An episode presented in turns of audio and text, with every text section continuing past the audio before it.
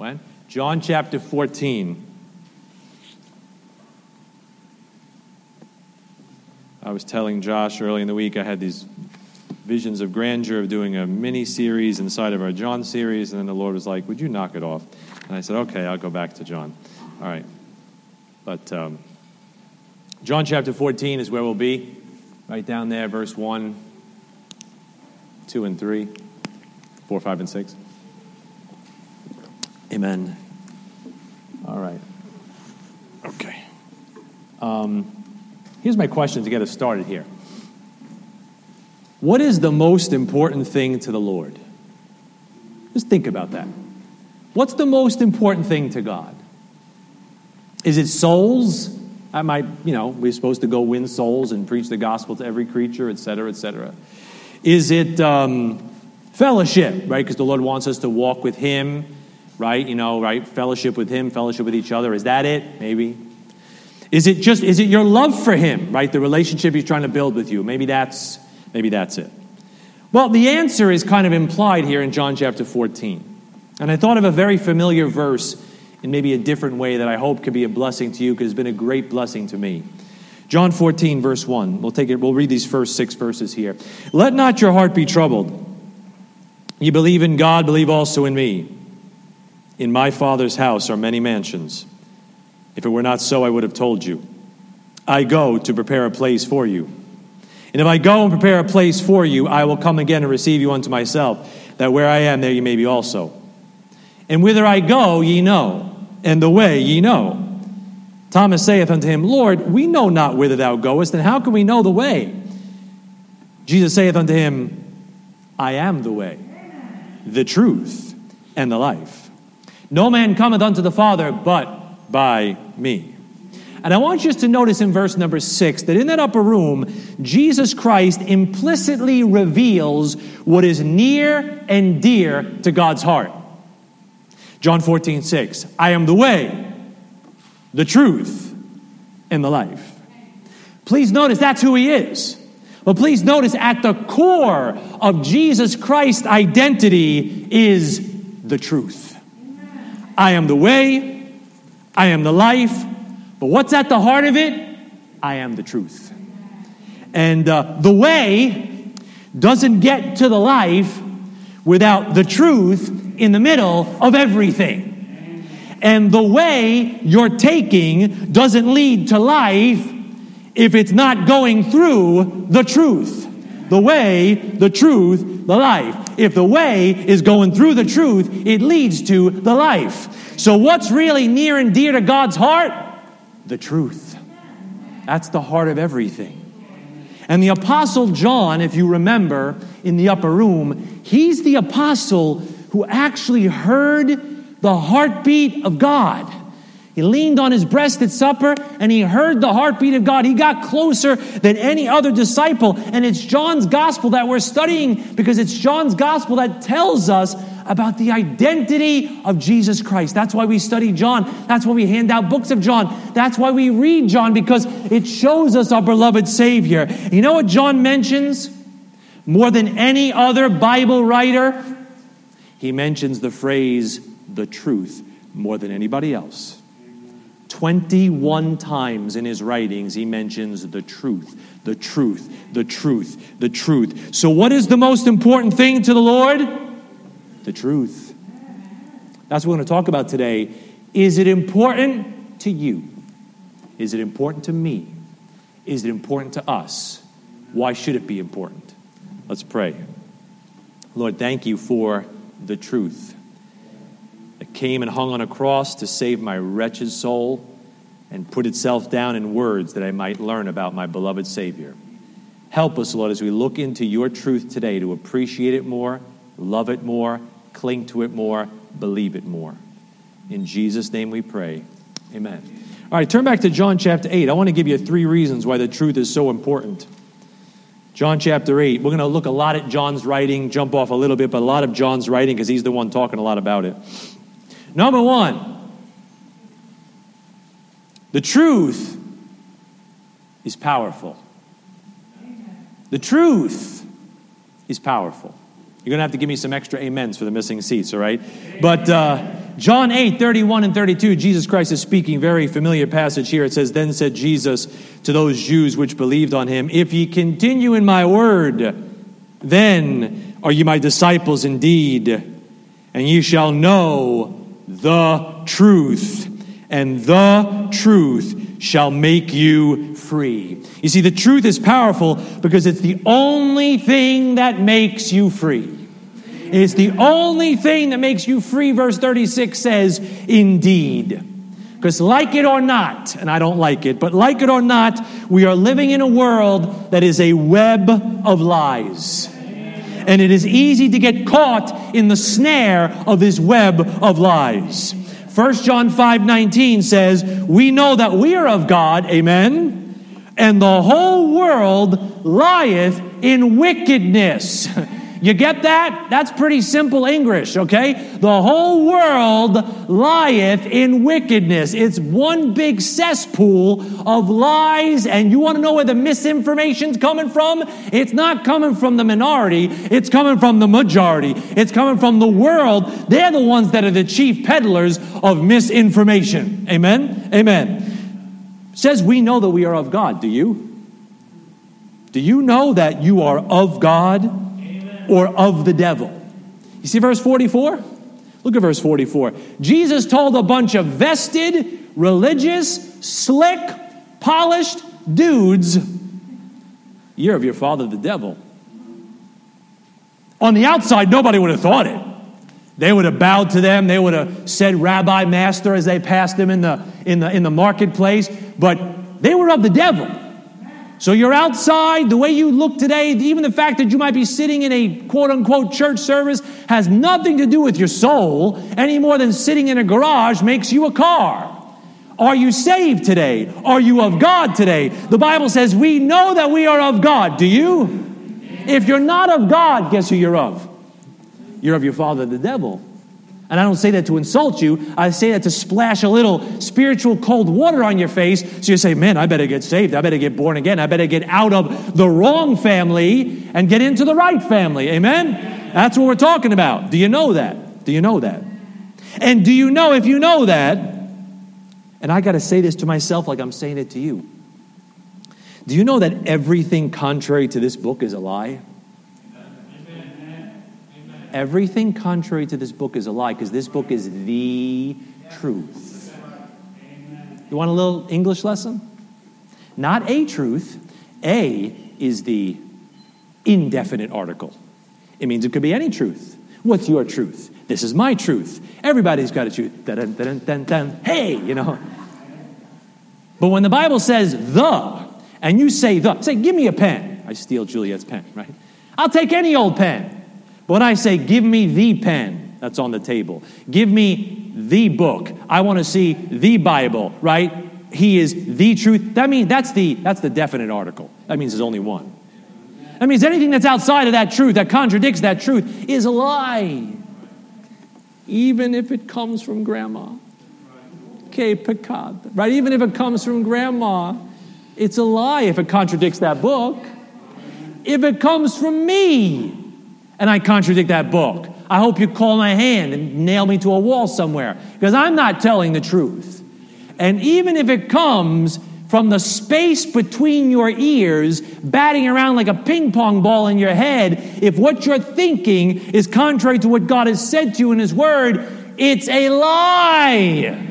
It's not the truth. Recognize it as such. 2 Corinthians 4 4 tells us that the world is a wicked web of lies because the God of this world is Satan. He's the God of this world. He's the spiritual leader in this world. He's the thought police of this world. He's the fact checker, so to speak, of this world, right? He's the one doing all that stuff. He's the one propagating all these ideas. He's the ones behind all this nonsense. And John 8 44, listen to what your blessed Savior said of him. Ye of your father, the devil and the lusts of your father ye will do. He was a murderer from the beginning and abode not in the truth because there is no truth in him. When he speaketh a lie, he speaketh of his own, for he is a liar and the father of it. Satan, the God of this present evil world, is the father of lies. So you want to trace a lie back, whether it's a lie between your ears or a lie that's you know, on the, on the internet website you're looking at, or the lie your neighbor says, or the lie grandma says, or any lie, guess where it's coming from? Trace it back. It's coming from the father of lies. Because there's no truth in him. Why would we listen? Now, listen. If the truth makes you free, amen, amen. then what a lie is going to do? Keep you in bondage, make you a slave, make you subject, the Bible tells us where the Spirit of the Lord is, there is liberty. But where there is no Spirit of God, you got tyranny, oppression, bondage. I mean, let's just think about the demographics of the world, right? The places where the Bible is least propagated are some of the worst places on earth. It is. I'm not trying to be political. That's just, that's just empirical, logical deduction. North Korea is not a nice place to go. Saudi Arabia, you better have a one way ticket, right? You're not able to walk around there and do whatever you want. There's no freedom there like there was and is a little bit of freedom here, because where the Spirit of the Lord is, there is liberty, right? Personally, politically, whatever. Let me just get make you all super uncomfortable. Let me just speak some truth right now. I don't care where it hits or what it is. But politically, I'm going to be political, right? If you're watching at home, get ready to put the strike on my channel right? But all those lockdowns that we endured, you know what they're all finding out now? That they were all based on false models, false assumptions, and false. I'm not saying it wasn't good to be smart a few years ago and in the recent days, but all that stuff that kind of put people in their cages, you know what it was based on? Nothing. It was based on false ideas and false ideologies. And just in his illustration, what did all those things do that were based on lies? They kept millions of people in bondage and ruined lives. Drug abuse went up, domestic abuse went up, child abuse went up, education plummeted. The kids are messed up. I'm teaching them now. I'm teaching freshmen that spent their entire middle school in front of a screen not paying attention to anything, and they are screwed up educationally. They are. They'll come out of it, God willing. The generations will come to pass, but it messed things up. You know what it was based on? It was based on falsehoods. I mean, it's all coming out now. They don't want to say that. They're kind of conveniently like, hey, do one of these, but that, that's what happened. But let's get spiritual now so you don't get so uncomfortable and say, oh, Pat, you know. Spiritually, all those religions out there are based on lies. They're based on lies, right? And all they do is keep people in bondage. That's what they do. Do you remember when you used to be in bondage to a religion? I got to do this. I got to get to this. I got to get to that. I got to receive. I got to blah, blah, blah. I got to do, you know, you got to do all this stuff. And hopefully, and religion propagates some good lies that keeps people in bondage. You want to hear some of them? They're familiar to you. You got to be a good person to get to heaven. How many people do we meet on the street in the fairs that would believe that? If I asked 100 people, I bet 99 of them, hey, do you think you got to be a good person to get to heaven? Oh, yeah, sure. That, you know, because God's got these scales and He's just going to weigh it out. And if I tip the good, tips the bad, I'm in. But the Bible says there's none good. It's con- completely contrary.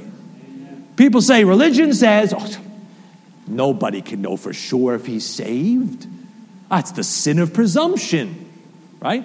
The Bible says, These things have I written unto you that believe on the name of the Son of God, that ye may know that ye have eternal life. Who's telling the truth? There are many paths to God. Have you ever heard that? That's your way, this is my way. Even though Jesus Christ said, I am the way. Let me give you one more. Only people like Adolf Hitler go to hell uh, the Bible says all have sinned and come short of the glory of God. Do you see how contrary? I'm just saying this to make you uncomfortable and show you the use a, big, use a big word the cognitive dissonance that we go through every day. The fact that God says one thing and we swim in this sewer that is always saying something diametrically opposed to it. So that when somebody says what the Bible says, you know what it does to us? It makes us uncomfortable a little bit. If I get up here and rail on the fact that somebody thinks you could put something in your mouth to get you to heaven, if I rail on that, you're going to get uncomfortable. When the Bible calls that blasphemy.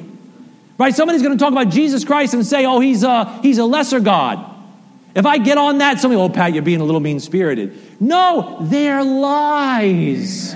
And we can speak the truth in love, but they're lies, and religion just creates these lies. Look at verse 33. The religious people of Jesus' day were so in bondage to the lies of the devil, they had no clue that they were slaves. 33, they answered him, We be Abraham's seed, and were never in bondage to any man. How sayest thou, she shall be made free? That's how subtle and slick the lies were. Because if a lie is a lie on the surface, you're going to be like, oh, I don't want to believe that. But if it's packaged in a nice little wrapper that looks religious and looks spiritual, maybe some candles, maybe some stained glass windows, maybe some chanting in the background, maybe some incense, you know, just creates a little, mm-hmm, mm-hmm. you just walk in, it's just, you know, you just feel, you know, mm-hmm, mm-hmm,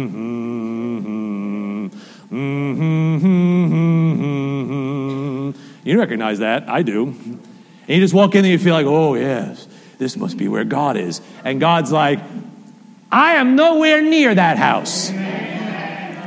Her paths are the paths to hell, going down to the chambers of death, God says in the book of Proverbs. You say, Pat, why are you getting so fiery about that? Because I'm trying to shake us out of the fact that that's not the truth. And we swim in it. The truth is the Word of God. Look at John chapter 17 before I lose anybody else. John 17. Let me show you another. And the truth makes you free from all that stuff. You got to be gracious with the truth. Don't be a jerk about the truth like I'm being right now. But if I was talking to somebody trapped in religion, I wouldn't smack them over the head with my Bible.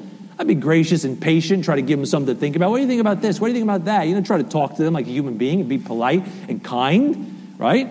Even the guy that gave me a finger yesterday on the, on the, on the, on the street, I didn't give him a finger back. I gave him a different. I gave him this finger. He gave me a different finger. I gave him this finger. It's another satisfied customer. Please give me a review on Yelp. Anyway, John 17, 17. Jesus Christ is speaking to his Father. And he says, Sanctify them, meaning his disciples, through thy truth. Thy word is truth. As thou hast sent me into the world, even so have I also sent them into the world. And for their sakes I sanctify myself, that they also might be sanctified through the truth. You know why the truth is also powerful? It doesn't just make you free, it's the only thing that keeps you free. It sanctifies you, it sets you apart after you've been saved. To sanctify means to set something or someone apart for God, like taking a vessel out of the temple, cleaning it, and setting it apart for God. To sanctify makes that vessel clean so he, right, it could be a someone or a something, that vessel, and you're the vessel. To make that vessel clean so he can have fellowship and serve a holy God. Amen. God's holy. I know God is love. Amen. But when the seraphim are chanting up there around the throne, they're not chanting love. They're not chanting long suffering. They're not chanting mercy. You know what they're reciting over and over again right now? If you could look all the way straight north, due north, or you could go all the way past Alpha Draconis and go way past the solar system, way past the third heaven and into the throne room of God. You know what they're chanting right now about your God? Holy, holy, holy is the Lord God of hosts. Holy, holy, holy. You want to have fellowship with Him? Be ye holy, for I am holy.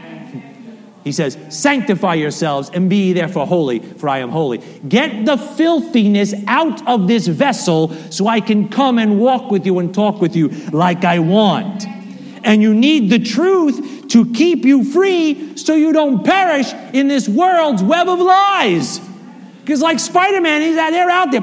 They're just shooting webs all over the place to try to catch you and snare you and trap you. And think about this the truth you hold in your hand is so pure, it can keep you clean from all the filth this world throws at you. Jesus' will for the church is that he might sanctify and cleanse it with the washing of water by the word. That book is your only hope to keep your brain, your body, your soul, and your mind free from the filth and the lies and the falsehoods and all the stuff out there that's going to try to drag you down and destroy your walk with God. You say, You're being dramatic.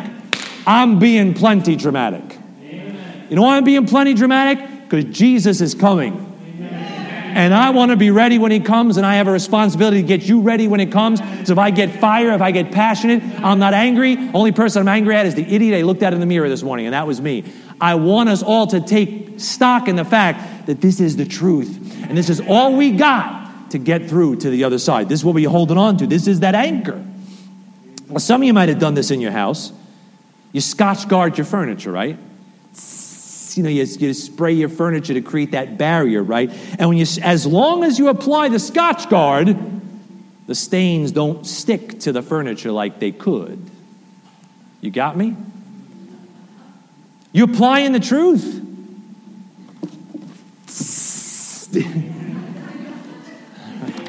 How about this? To your brain a little bit? You're applying the truth so the sin of this world doesn't stick to you so easily? So the thoughts that run through your mind don't get such a foothold or a stronghold so easily? Let God be true and every man a liar. Every man includes you. We think all kinds of things, right? We think because we think them, they must be what we should think, but they're the furthest thing that we should think. The Bible says, think on these things. If we were as diligent with our thought life as we are with our diet, we might be very different people. Right? We watch everything we put in our mouth. We flip the labels over. We check the content of this and the content of that and the fat grams and the salt and all that stuff. Hey, have you thought as much about the stuff you're going to watch later? Have you thought as much about the stuff you're going to listen to later? Have you thought about as much as to the, the pundits you're going to lend your time to later? No, you don't, but that's you got to have the same diligence. If you are as diligent cultivating your thoughts as you are your mouth, you are what you think. You're not what you eat. You are what you think. When's the last time you scripture guarded your heart with the truth? Mary walks in, I'm wearing a Bible on my head, right? So it's in context, I'm sorry, right? When's the last time you scripture guarded your heart so you weren't so susceptible to the lies of the enemy? Amen, amen, amen. Number two, let's go to uh, John chapter 8 again. We doing okay so far? Amen. I want you to love the truth. John chapter 8, verse number 45. Number two, why is the truth so important? Why should we love it? Number two, because the truth is powerful, number one, makes you free. And number two, the truth is plausible. They're all going to start with P, Rachel, right? The truth is plausible, right? Look what Jesus Christ is saying here, verse 45. He's talking to a skeptical crowd. And because I tell you the truth, you believe me not. Which of you convinceth me of sin? He says, I'm not like you guys. I'm not a louse. I'm not an adulterer. I'm not a thief. I'm not a backbiter. I'm not a gossip hound. I'm not a jerk like you are. He says, Which of you convinceth me of sin? And if I say the truth, why do you not believe me? See, Jesus Christ told you the truth, and he rightfully expects you to believe him. He shouldn't have to jump through hoops and provide proofs and do all kinds of logical gymnastics to make you believe him. Jesus Christ, because of his character, what he did on that cross, when he says it, that should settle it. He says, I tell you the truth. Why don't you believe me? Because the truth is plausible, it's reasonable, it's conceivable, it's logical, it's believable. That's what plausible means. Vocab moment. All right? It's something you're supposed to believe. Now, if the truth is powerful and we said amen to that, why don't you put more confidence in what God says? If the truth is powerful, why aren't we plugging into it more and drawing strength from it more? If the truth is pure and unadulterated, why don't you believe what God tells you in His Word more?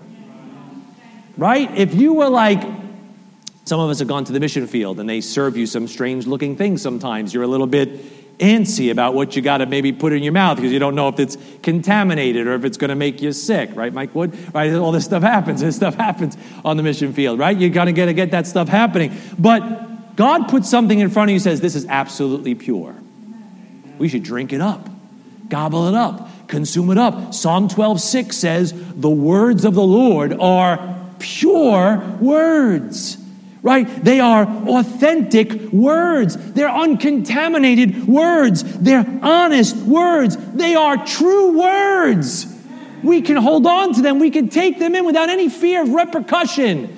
There's no high fructose corn syrup in it. There's no, you know, uh, this or that, no aspartame in it. It is pure words, pure water, pure truth.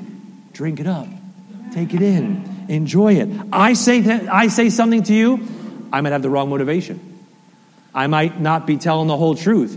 God is telling you the truth, the whole truth, and nothing but the truth. Help us, God, to just believe you. I'm getting more and more convinced as of late that we complicate the simplicity that is in Christ. God said it, that settles it. God says, You prayed about it, just leave it in my hands. God says, I told you this, just trust me. God says, I gave you a book, why, do you, why won't you hold on to it? Right? So many. And I'm not saying we shouldn't like reason with God. The Bible says, Come now and let us reason together. Sometimes we need to bolster our faith. I get that. But at the end of the day, you got to believe God or not believe God. Some of you got friends you're witnessing to and they got a thousand and one questions. We'll answer them, but at a certain point, I'm going to believe God or not believe God. Right? What is, and this, this is a question I ask myself what is wrong with us that we are so slow to believe the truth and so quick to believe a lie? Our sinful Adamic nature. We are slow to believe the truth and quick to believe a lie. Genesis 1 1 says from the first sentence of the Bible, in the beginning, God created the heaven and the earth, and people keep following fairy tales. I watched Richard Dawkins, this supposedly esteemed scientist and philosopher, stand up in front of God and everybody and say, Well, it's possible that our planet could have been uh, brought about by panspermia, that aliens from another, another world, you know, injected life here, and that's why we're here. I mean, whatever you're smoking, Rick, you know, just pass it around a little bit because, Rick, you just tapped some kind of chronic because I don't know what you're talking about, Rick. You know, you're just a crazy man. And he's selling books and making famous and makes fun of God. Oh, the greatest show on earth, his famous book. you think that E.T. populated the planet? When I could give you logic and reason and all this kind of stuff to back up what I think, and you just got this hypothesis because you've decided in your wicked heart anything but God, right? And that's, that's what they're so quick to believe that lie. And we got scores of people that are lining up to believe lies like that when God said pretty plainly, No, I did it. I put it here. And it's logical, it's consistent, it makes more sense than thinking we came from something else. It does. It does. Hey, Jesus says, I'm the way. Is there any, is there? I am the way. Four syllables. I am the way. Anything hard in that? Let me go to the Greek. I am the way. Let me try to get a commentary on it. It means He is the way. All right. People keep looking for another way to God. I'm going to go to this church. I'm going to try this self help book. I'm going to turn over a new leaf. I'm going to... What are you talking about? Why are you so quick to believe the lie? When the truth is staring you in the face. Why? We were preaching on the street yesterday. We said, Why did Jesus die on the cross? Hopefully, somebody was thinking for a second. God counsels his children trust in the Lord with all thine heart. Trust in the Lord with all thine heart. You know we do every day? We lean on our own understanding.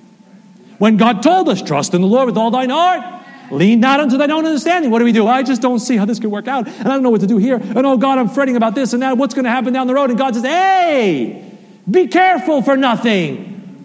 That's what God told us to do. I think I understand why Jesus told those disciples on the road to Emmaus, oh fools and slow of heart to believe all that the prophets have spoken. I think I would have been in that crowd that he had to say that to. Go over to John 8, look at verse 44. Look at the end of the verse. He says, uh, in the middle, speaking of the devil, there is no truth in him. There is no truth in him. Why am I so inclined to believe lies when Jesus told me there was no truth in them? There's no truth in them. There's no truth in them. Let me show you a very sad thing. Go to Second Thessalonians. We'll jump out of John's writing just for a second. And go to Second Thessalonians chapter 2. And let me show you why so many people will perish in the Great Tribulation. Something like two thirds of the world is going to perish. And the answer is right here. 2 Thessalonians 2 7. For the mystery of iniquity doth already work, only he who now letteth will let until he be taken out of the way. And then shall that wicked be revealed, whom the Lord shall consume with the spirit of his mouth, and shall destroy with the brightness of his coming. Even him whose coming is after the working of Satan, with all power and signs and lying wonders, and with all deceivableness of unrighteousness in them that perish, because they received not the love of the truth, that they might be saved.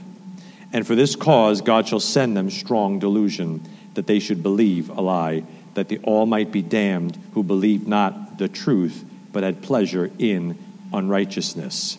You know why people are going to perish in the Great Tribulation? By the scores. Your friends and neighbors and relatives that don't get saved before the rapture, you know what's going to happen to them? Verse number 10. It's right there. Because they receive not the love of the truth. Do you love the truth? See verse number 12? You see why else? Verse 12. because they believe not the truth. If you love something, you'll believe in it. If I love my wife, and I do, I believe what she tells me. I believe her advice. I believe her counsel, even though she's like, well, then why don't you ever listen to me? I'm trying, baby. I'm trying. I really do. I hear it all, but I got to remember because I'm stupid. Right? But if you love someone or something, you believe them. Right? You know what happens in verse number 11? Look at verse 11. Because they've been trusting lies so long and not loving the truth for so long, they believe the biggest lie in the tribulation. They believe the whopper of whoppers. And I'm not talking about Burger King. Go to 1 John, I'll tell you what the whopper is. What is the big lie that people are going to believe in the tribulation? It's in 1 John chapter 2. Right there. They're going to believe a lie. What's the lie? 1 John, let the pages stop flipping. 1 John 2.22.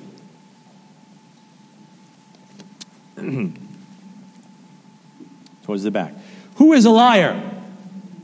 But he that denieth that Jesus is the Christ. He is Antichrist that denieth the Father and the Son. You know what the father of lies is going to do in the Great Tribulation? The father of lies will deceive the world with the lie that he is Christ. How can, you say, how can that be? That's the lie that he manifest in the flesh is the Christ. Not Jesus. He isn't the Christ. I'm Christ. He is Antichrist that denieth Father and the Son. Listen, you say, how could people believe that? Because a world that's been willing to believe all the other lies is getting primed to believe the biggest whopper of them all. You want to believe you could work your way to heaven. You want to believe deep down you're a good person. You want to believe you got some divine spark. You want to believe in panspermia. You want to believe in this. You want to believe in that. You're building a muscle memory that's going in the wrong direction. And it's a muscle memory to always believe lies, believe lies, believe lies, believe lies. And then His Majesty, the devil's going to show up on the scene and say, I'm here to save you.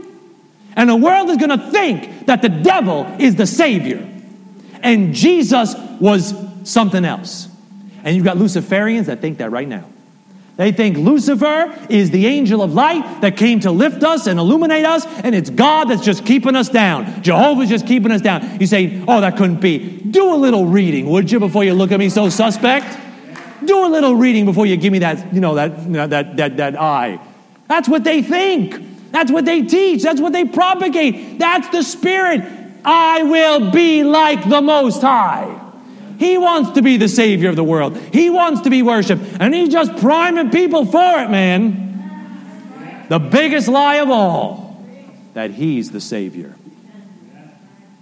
1 John 2.21, right above it. I like what's right above it. I'm waiting for the camera to explode. 1 John 2.21, I have not written unto you because ye know not the truth, but because ye know it. Do ye?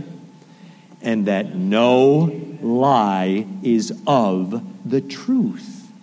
My brethren, if there's no truth in a lie, why would you believe it? Why would you entertain it? Why would you hold on to it? I'm preaching to me like I'm preaching to you. Wherever that's coming from, why? There's no yin yang with the Lord. That's an Eastern philosophy, that's a pagan philosophy. You know, a little bit of dark in the white and a little bit of white in the dark, and we spin it, and it's just one gray mush. It's just all like the force. There's the good force and the bad force. Are you a good witch or a bad witch? Right? It's all wrong, God says. There's no yin yang with God. There's light and dark. There's truth and error. There's saved and lost. There's God and the devil. And that's why the world hates this book because they want to hide in shades of gray. They want to hide in the gray. And God says, No, no, no. I divided the light from the darkness. And God says, That's good. The light divided from the darkness. That's the way it's supposed to be. You're all children of the light, right? And children of the day. You're not supposed to be of the night. You're not supposed to be walking like they walk, talking like they talk, acting like they act. There's a line that God draws. And God draws a line. Listen, who are you going to believe? The truth or the lies? It's a simple question. Now, I don't know if you do any food shopping. It's my favorite kind of shopping. But um, there's these things popping up more and more. Beyond meat, right? Fake meat, plant based meat. Over in Europe, they're making bug based meat. You know, and people are starting to have now eat bug based meat. Now, listen, if I want a hamburger, why would I eat anything called Beyond Meat? Okay? Now, I know it may look like a burger, I know it may even taste like a burger, but it's not a burger.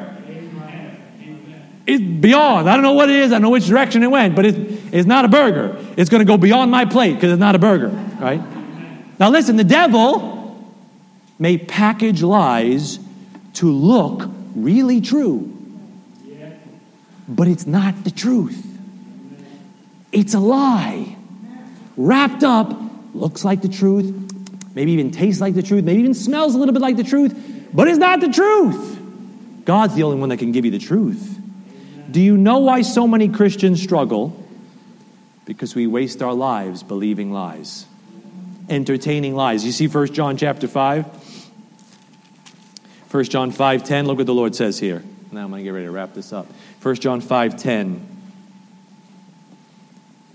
He that believeth on the Son of God hath the witness in himself. He that believeth not God hath made him a liar, because he believeth not the record that God gave of his Son. Every time you and I believe the lie instead of God's truth, you know we say to God, eh, you're a liar. You're lying. Jesus, Jesus says, I'm the way. Ah, I don't know. It depends on how you look at it. You know what you just said to God? You're a liar. God says, trust in me with all your heart. Ah, I don't know, Lord. I just, I'm worried. I just, blah, blah, blah. God said, you call me a liar. You call me a liar. Jesus is the Son of God. Well, I don't know. This guy told me he was Michael the archangel that came down. Blah, blah, blah. Uh, you calling God a liar calling God a liar. We don't think of it that way, but that's what the verse says. He that believeth not God hath made him a liar. What an insult to God, isn't it? And not just an insult to God, what glee for the enemy that you call God a liar instead of Satan. Every time you entertain his truth and put God on the shelf, you call God a liar and you make Satan the truth. That's an insult and must give the enemy infinite pleasure. Finally, go to John 18. I know it's tough to think of it that way. But let me give you the last thing here about the truth, why it's important, or should be important to you. John 18, verse number 33. What have we said so far? The truth is powerful, makes you free, keeps you free. The truth is plausible. It's something you should believe because it comes from the one who is pure. And thirdly and finally, the truth is personal. It's personal. The truth is personal. John 18 33. Jesus Christ is being tried here by Pilate, the politician. Then Pilate entered into the judgment hall again and called Jesus and said unto him, Art thou the king of the Jews? Jesus answered him, Sayest thou this thing of thyself, or did others tell it of thee of me? Pilate answered him, I a Jew Thine own nation and the chief priests have delivered thee unto me. What hast thou done? Jesus answered, I mean, you got to just respect the Savior, but how he's talking to this political hack here. Jesus answered, My kingdom is not of this world. If my kingdom were of this world, then would my servants fight that I should not be delivered to the Jews. But now, but now, does your Bible say, but now? I hope it does. But now is my kingdom not from hence. Pilate therefore said unto him, Art thou a king then? Jesus answered, Thou sayest that I am a king. Man, would you get this salty with the governor? Would you get this salty with the senator? He's getting pretty salty with him here. Thou sayest that I am a king. To this end was I born, and for this cause came I into the world, that I should bear witness unto thee truth. Every one that is of the truth heareth my voice. Pilate saith unto him, What is truth? See, Jesus Christ tries to peg this idiot to the wall. You know what the political Pilate wanted to do? He wanted to make the truth impersonal, academic, theoretical. Oh, he was the he is the post, you know, he's the deconstructionist of the day. What is truth, you know? What is it? I mean, is it something that we've created or you know, is it based on situational ethics and cultural mores? oh, pass the caviar, Buffy. I mean, what is truth, you know? What is truth? That, that's what we do today, right? We've got all these philosophers out there. What is truth? I sat with them. You know why I get angry? Because I sat with them in college. I sat with them in school. I sat with them when I was struggling to find the truth. And I just saw them spend an hour and a half lecturing on something and then just never live it. And I was like, how is this the truth if you don't live it? How is this the truth? That there could be another way of looking at it. It used to infuriate me. I used to get in fights with the, the deans of my colleges and stuff like that. I used to get in fights with them. I've spoken about it before. I wasn't always as calm and polished as I am now. But the truth is not like philosophy. The truth is not, you know, well, Kant says it this way. You know, Nietzsche put it that way. And I like, you know, what about, uh, what about Marx and Hegel's? You know, I like the way they put that. You know, uh, dialectical materialism really floats my boat, right? What floats your boat? No, all that stuff is gas. It's noise wrapped in like fancy words. And it makes you think, like, wow, they really know something. Dialectical materialism. What is that? I'm not even sure. It has something to do with it too. But it's, it's garbage, right? I've read it, I've studied it. The truth is not a creed you recite. The truth is personal because the truth is a person. Jesus said, I am the truth. And I remember being 20 years old and searching for how to get to heaven and trying to figure out how I wouldn't die and go to hell and being so afraid and having recited the creeds and rung the bells and spoke to the monks and gone to the self help seminars and talked to the pseudo psychologists and did all this stuff. I'm not saying there's all wrong with that stuff, but you know what happened in that moment? By some grace of God, the Holy Spirit somehow, just in that moment when I read that tract alone in my room, told me, showed me I'm the truth. And all that stuff I heard about Jesus that I recited as a kid suddenly became a person that was pierced, that was hung, that felt pain for me.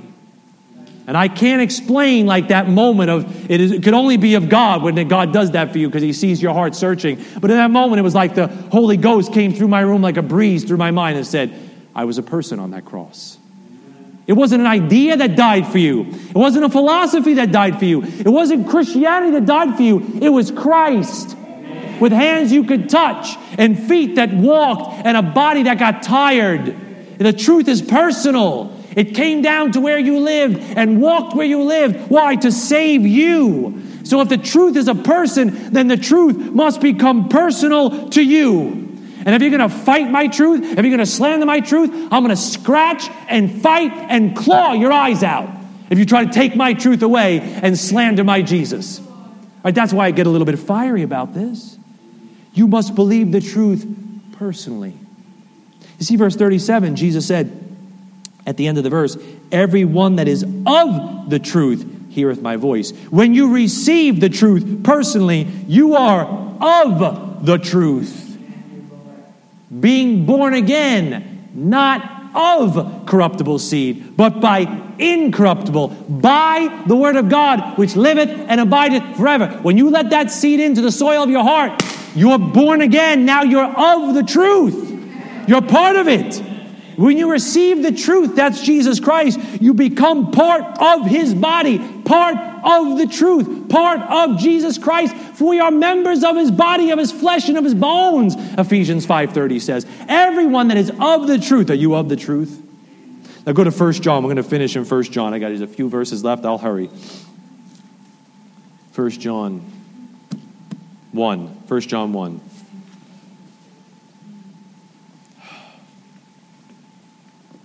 I hope we get this. I hope we love the truth. I always want to speak it in love, but we can never sacrifice anything. We can't sacrifice the truth for anything. Without the truth, we have nothing. 1 John 1, here's the sad fact. If we say that we, 1 John 1 6, If we say that we have fellowship with him and walk in darkness, we lie and do not the truth. The sad thing is, you can be of the truth, but fail to walk in the truth. And not every child of God who receives the truth to save his soul walks in the truth to save his life. Verse 8 tells us again if we say that we have no sin, we deceive ourselves, and the truth is not in us. If you're saved by the truth and refuse to walk in the truth, you're kidding yourself. You're kidding yourself. Let's say, let's just say, I bought my son a beautiful brand new car to go to work and school. Christian, he knows he's not getting any ideas, right? But uh, He's going to drive a clunker like the rest of us, but a nice clunker, right? But let's just say I bought him a brand new car to go to work and go to school. How would I feel if my son never uses it, never takes care of it, never thinks of it? I never see him in the car I bought him. My son would be deceiving himself if he thought I was happy with him. How about you? God the Father has given you a blood bought book, He's given you the truth. How does He feel when He never sees you in it? He never sees you flipping through it. He never sees you meditating on it. He never sees you applying it. Are you kidding yourself to think that God is just smiling on you?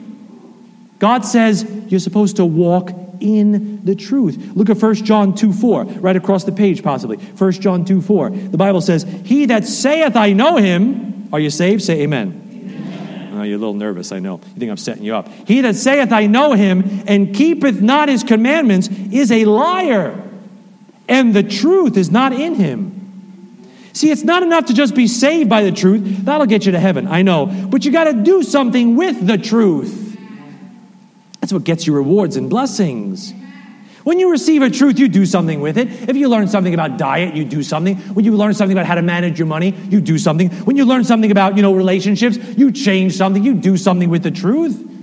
Hey, when you receive God's truth, you've got to do something with it. That's how you walk in it. I get my son that shiny new car. Do something with it. Use it, experience it, put it on the road, try it out. I know Jenna and Stephen right? They got that little baby. And that baby is their child by birth. But for the first however long, it's really just a sleep and poop machine. I mean, uh, it's just like, oh, look, I think it smiled. Oh, no. It's, you know, you watch this little one for hours at a time, and it's like they don't really do anything. They just, they, they, they, they, they pass gas, and you think it's a smile, and they look at you, and you think they're looking at you, but they can't probably see you. It's, they're, they're there. They're yours by birth. That's your child, but when that child starts moving, they start crawling, and then they start walking, well, then he is really living. Then that's like a person now. Like, wow. Now, look, let me just give you the illustration. Go to 1 John 3. You say, what are you talking about? Poop and sleep machines. What are you talking about? You are God's child by birth. But until you start walking, you don't really have much of an identity. You could be God's child by birth, but still you start taking that truth and walking in it and applying it and moving around with it and putting some legs to it, then you start really seeing, like, wow, this is what it's all about. This is who I am. This is where I can go with God. 1 John 3:18 says, "My little children, let us not love in word, neither in tongue, but in deed and in truth." And hereby, if we love in deed, not just in word, if we do something with it and not just say something nice about it, he says, And hereby we know that we are of the truth and shall assure our hearts before him. He's saying, when you do something with the truth, you gain assurance that it is the truth. And you gain assurance that God is your Father. And you gain assurance that, wow, I really am of the truth. Go tell your friends that you're saved and how Jesus saved you. I bet you in five minutes you'll find out that you're different than they are. Go stand on a street corner with us and hold up a scripture sign. I bet in about five or ten minutes you'll find out real quick that you're different from everybody else. Go try to raise your kids in a godly way and watch the way your lost family looks on on some of your decisions. You'll find out really fast that you know what? There's something different about you. You'll assure your heart, wow, God, you're really true. I'm really your child. There's something really different about me, and there's something different about you. You'll assure your hearts before Him. Go to the last verse, go to 3 John, shortest book in the New Testament here, 3 John. Where's this? Oh, no, 2 John, my bad. 3 John. I want you in 3 John. 3 John, verse 3. You see, a few weeks ago, someone gave me a pair of shoes. It was supposed to be good for my feet. And to my shame, they sat in a box for about a week. But when I put them on and walked in them, you know what happened? I got assurance that they were good for me. And when you walk in the truth, you get assurance that you're of the truth and it's good for you. But you got to put it on and walk in it. You got to put some feet to what you say you believe. 3 John 3. John writes to Gaius I rejoice greatly when the brethren came and testified of the truth that is in thee, even as thou walkest in the truth. He said, You got the truth in you, you're saved, and you're walking in the truth. You're living it out. Praise God. Then he says, I have no greater joy than to hear that my children walk in truth. Now, that's John writing to Gaius. And it probably looks like John probably witnessed to Gaius, and Gaius got saved, so he's his spiritual child. And he's like, you know what? I have no greater joy than to hear that my children, people that have gotten led to Christ through me, are now walking in truth. That's a blessing. If you see somebody get saved that you maybe gave the gospel to, it's a joy and a blessing to see them going on for God. That's a joy. That's a blessing. But do you know, John's writing those words with pen and ink, but the Holy Spirit's inspiring those words through John. So the one that's really saying that he has the joy is God. And it's God saying, Wow, I saved you, but I really get joy when I see you walking in the truth. Imagine God saying, That's a great child raising verse, and a lot of people claim that for their children. But let's just take it spiritually. That's God the Father saying, I have no greater joy than to hear my children walk in truth. When you walk in the truth, you know what you do? You make your Heavenly Father happy. Shouldn't that be the only motivation we need? Amen. Don't you want to make your Savior smile Amen. instead of calling him a liar all the time? Implicating him that he's not telling you the truth? Do you know what impresses God? Read through the Gospels. You know what made Jesus stop still? Faith. He would marvel at somebody's faith. He would say, Whoa, I have not found so great faith, no, not in Israel. Whether it was a a woman or a man, a guy saying, Oh, heal my servant, and all this stuff. He's saying, Wow, that's amazing. He says he marveled at it. Faith in what he said, faith in who he is, belief of the truth. Despite circumstances, one guy's got you know uh, somebody dying at his house, and he, he doesn't. He just says, "Jesus, say the word, and he'll be healed." And Jesus goes, "Wow, I have not found so great faith, no, not in Israel." He thinks that he, I've got the power just by my words to heal somebody. Even though everybody's despairing and circumstances look terrible and it doesn't look like, how is this guy going to pull out of this? I got faith and confidence in you, Jesus, to do something. And Jesus marveled. The Savior was blessed by somebody's faith in what he said, in the truth of who he was and the truth of what he could do. Somebody said one time,